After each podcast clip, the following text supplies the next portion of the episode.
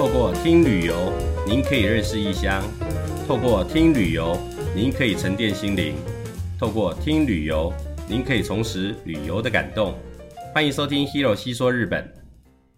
形容日本的男生这几年多出了宅男、草食男等等的词汇，但和这些现代日本年轻男性的印象大相径庭的，就是九州男儿了。九州男儿日文称作博多子 （Hakatako）。泛指在福冈市土生土长的男生的意思。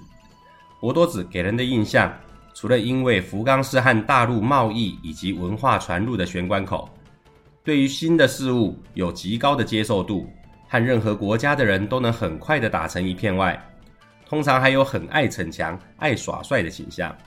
就像上一集介绍豚骨拉面时，博多子在女性面前硬要点超硬、超油的拉面一样。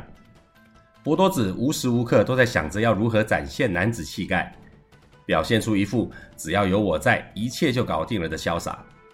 虽然在博多女子的眼里看起来，紧急的时候博多子一点都不可靠，但也因此让博多女子常觉得这个男人没有我不行的啦的感觉，反而更加爱上了对方，更想要照顾对方。这这这什么镶嵌在啊？这样的气质也造就了博多子的好客、爱热闹、喜欢逗大家开心、擅长炒热气氛的功夫。能将这种气质发挥得淋漓尽致的场合，就是一整年度里福冈县举办的各式各样大大小小的庆典活动。要举办这些庆典，除了要集合众人之力，在一个月以前就开始准备外，为了让庆典完美呈现，在准备阶段就已经让许多博多子投入心力到无法工作的程度了。这集我们就来认识一下博多子对于庆典热爱到什么样的程度吧。在博多的众多祭典里，被列入三大祭典的，分别是每年五月举办的哈卡塔东塔库米纳多马子里博多假日港祭，七月份举办的哈卡塔吉翁亚马卡萨博多奇缘三立，以及九月份举办的。箱崎宫法要や举旗公放生会，先举个博多奇缘三立为例子。每年只要到了六月份，走在福冈市的街头上，开始会看到有人已经穿着法被哈比，也就是庆典时才会穿着的服装，出现在各个地方。就连进到公司的办公室里，都还有人把法被当成了公司制服穿。各大饭店柜台的接待人员。也都很有默契的，在白衬衫外面披上一件法被，完全就已经是进入祭典模式了。整个城市好像申办奥运成功一样，大家都开始引颈期待七月份庆典的到来。这段期间，穿着法被出现在任何公开场合，甚至是穿着法被去参加结婚典礼，只要表明我是 noble samo，意思就是我是为庆典痴狂的人。这样就不会被刁难，也是被默认的行为。这可是福冈市当地的潜规则呢。博多奇缘三立是当地传承了七百年以上的地方传统庆典，属于博多地区的总镇守结田神社的奉纳仪式，也是只有男生才可以参加的祭典。祭典期间是每年的七月一号到十五号，因为主祭神和京都奇缘。也有人念成紫园的八坂神社的主祭神是同一尊，所以才会加上“奇缘”两个字。这个庆典也因为历史悠久，因而被政府指定成是国家的重要无形民俗文化财产。庆典期间，大家的吆喝声“哦帅”也被选为是日本的声音风景百选。在二零一六年时，联合国教科文组织把日本的三谋乌台形式共三十三项。指定为是无形文化遗产，博多奇缘三立就是其中一个。这个庆典的来头还真不小。相传早在七百多年前，博多的传染病大流行，当时的和尚圣依国师圆尔为了控制住传染病的流行，便请民众扛着施饿鬼的轿子游街。施饿鬼在台湾的佛教叫做施孤，就是施舍食物给孤魂野鬼的仪式。圆尔和尚坐在施饿鬼的轿子上，洒着净化过的清水，来祈求疫病退散。这就是博多奇缘三立的起源。后来，在距离现在五百多年前的安土桃山时代，丰臣秀吉和九州的霸主岛津家发生激烈的战斗。博多也因为战争而被烧成了一片荒地。战后，丰臣秀吉便重新进行街道的规划，而有了现在以各町村为单位的祭典组织——流。那嘎嘞？目前博多地区共有七个流，每年会由其中一个流来负责举办祭典。日本人会在祭典时搭设神轿或是高台，提供神明下凡时有依附的地方。这种装置在博多就被称为三立亚麻卡萨，简称叫做三亚麻。随着时代的演进，三立的装饰越来越花俏，而且几乎都会有一个代表三立主题的人偶装饰在上面，高度也越来越高，最高的大约可以到三层楼左右。祭典期间会先把三立摆在道路供大家欣赏，然后到庆典快结束前，便会拉着三立缓慢绕行村庄各地，为大家祈福消灾。这样的风俗到了江户时代就出事了。当时祭典组织之一的土居流抬着三立绕行途中，到寺庙休息了一下，没想到竟然被石堂流超车过去了。虽然看起来只是无关紧要的小事，但是各流都有一定的竞争意识，被超车了，当然很不爽的要超回来才行，不然就丢村庄的脸了。两个流互不相让，就在街上竞速起来了。围观的民众还在旁边凑热闹的吆喝。起初只是两个流之间的小摩擦，后来演变成了现在博多奇缘三立时大家最关注的欧伊亚妈追山的仪式。从六月一号就开始各种准备和活动的祭典，到了七月十五号的时候，就是祭典的最高潮的追山。在这一天，要参加追山的男生全部都要穿上水法被，也就是短袖及腰的白色上衣，然后下半身只穿一件丁字裤。脚上再套上橡胶底的夹脚拖和绑腿，这时最吸睛的就是一次可以看到上千个白白嫩嫩的小屁屁。诶，放错重点了。十五号的清晨四点五十九分开始，各个流会会把自己的三力扛起来，开始接连的在街上进行全力冲刺，总行进距离长达五公里。要扛起三力可不是件容易的事，因为一座三力最起码一吨以上的重量。下面用六根木头撑着，通常最少要有二十六个人才抬得起来。因为冲刺的速度很快，也为了安全考量，前面会有一队开路先锋跑在前面，接下来有一群小孩和长辈拿着旗子和木牌跟在后面，后面还有一群推手排成三列推着抬轿手一起冲刺，前前后后加起来随随便便都超过一百个人以上。三立上面的人偶旁边会加设台座，前面和后面分别坐着三个人。坐在前方的三个人负责指挥前进方向，坐在后方的三个人则负责注意后方队伍的状况。能坐在三立的台座上面，对 Noble Simon 来说是无上光荣的荣耀。通常都是每个流的最高阶负责人才有资格坐在上面。流这个团体里面也是有严格的辈分之分。不管年纪大小，刚入团时都只是瓦卡特弱手，之后还要经历流里面的各种职务的担当，磨练完所有的职务后，才会有资格被选为上台的人。前后没有个二十年，是不太可能有机会的。无论如何，能坐上台座是 Nobusemon 一生梦寐以求的事。流是一个相当有规模的组织，除了平常三不五时会聚在一起吃饭喝酒，培养感情外，庆典期间，也要为了追山的仪式，开始训练体力、技术和团队默契。扛着又重又大的三力，还要全力冲刺。万一步伐太大，踩到前面人的脚，或是不小心有人跌倒，或是方向控制不当，铁定造成大事故。怎么会有人想要搞这么危险的祭典呢、啊？不过就是因为危险，才让爱耍帅和固执的博多子有表现的机会。能参加博多三立，就是博多子们心中的浪漫啊！追山开始的前十秒，扛着三立的男生，个个都是一脸很杀的表情，眼睛注视着前方，专注的听着倒数，仿佛要参加奥运百米冲刺一样。最后三秒钟，大家一起喊三二一，以后马上鼓声呐喊声齐发，哦塞哦塞哦塞！沿路的观众也都报以热烈的掌声。为这个活动的高潮揭开了序幕。就这样一路直线加速，高速过弯，一直跑到终点。在一旁观看，都很可以被这样的震撼和气势所感动，更不要说是亲自下去抬轿冲刺了。也难怪博多子会这么热衷这样的祭典。参加完追山后，应该可以大声和女生说：“我就是顶天立地的男子汉了。”这么震撼又惊险刺激的祭典，每年也吸引了各大电视台前往实况转播。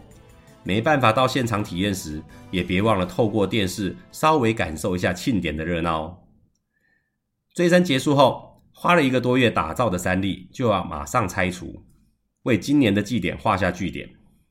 以为可以好好休息一下了。但紧接着，马上又要开始准备九月份的举旗公放生会。放生会顾名思义，就是要将动物放生的意思。在佛教的思想中，认为戒杀放生不仅是美德，更是展现慈悲的具体行为。举旗公的放生会源自于七百二十四年时，受到神明的告诫，要供养因为战争而往生的将士们，而在宇佐八幡宫传开来的习俗。现在放生会已经成为全国各地的八幡宫里最重要的祭典了。明治维新时代，因为废佛毁寺政策的影响，放生会被改名成了仲秋祭，放生动物的行为也被禁止了。后来隔了九十年后，到了一九五六年时，才又恢复了把乌龟、鲤鱼和鸽子等动物放生的活动。仲秋季的名字，在博多民众的坚持下，现在仍然称作放生会。举旗公放生会固定在每年的九月十二号到十八号，为期一个礼拜。最大的卖点就是从寺庙到海岸边长达一公里的参道，左右两侧摆满了各式各样的路边摊，数量多达七百间左右。摊商的营业时间从早上十点到晚上十点，晚一点的还有到晚上十二点的。短短一个礼拜的放生会。每年都会招来超过一百万人次以上的观光客。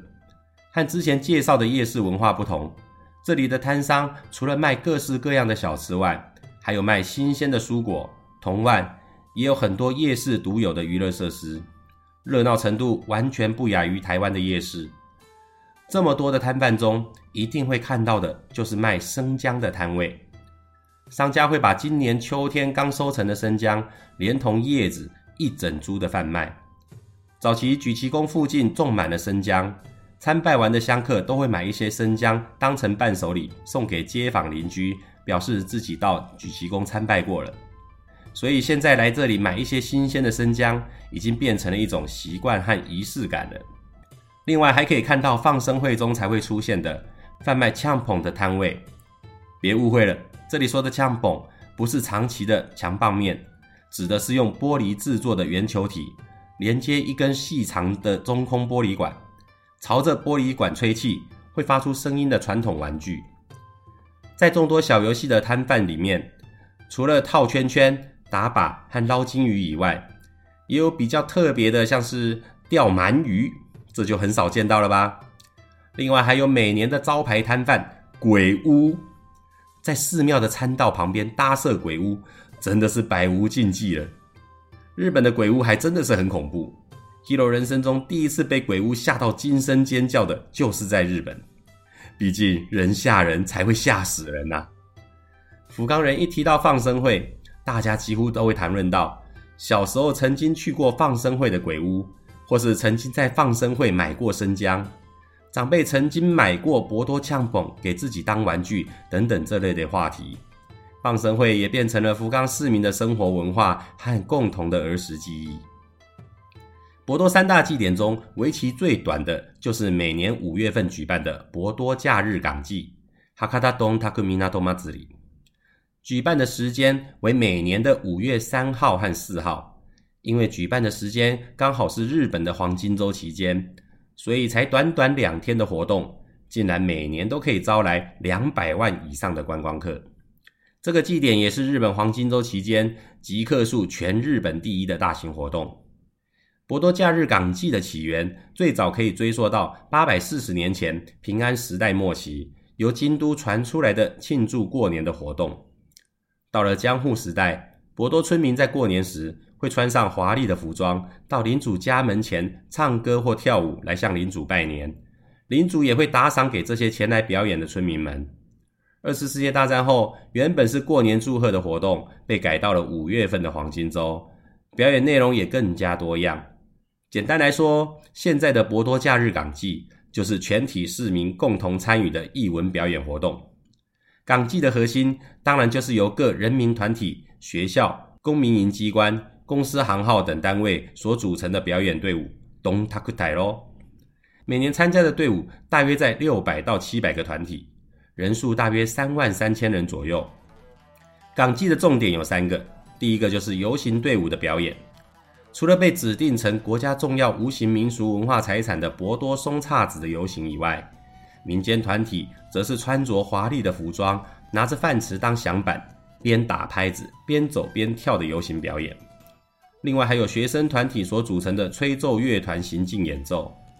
特别要提到的是，去年中华民国双十国庆时，来台湾参加国庆游行表演的京都局高等学校吹奏部，上个月也来客串参加了今年的博多港祭的游行表演哦。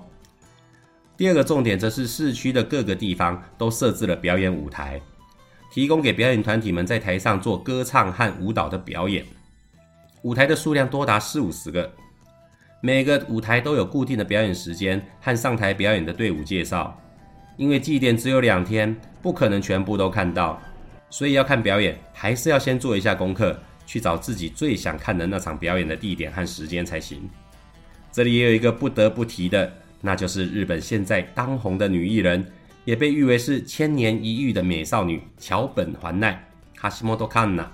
她就曾经在二零一三年的博多港祭的表演舞台登场表演过。那时的桥本环奈才国中三年级而已，但是她清秀的脸庞马上就被大家注意到了。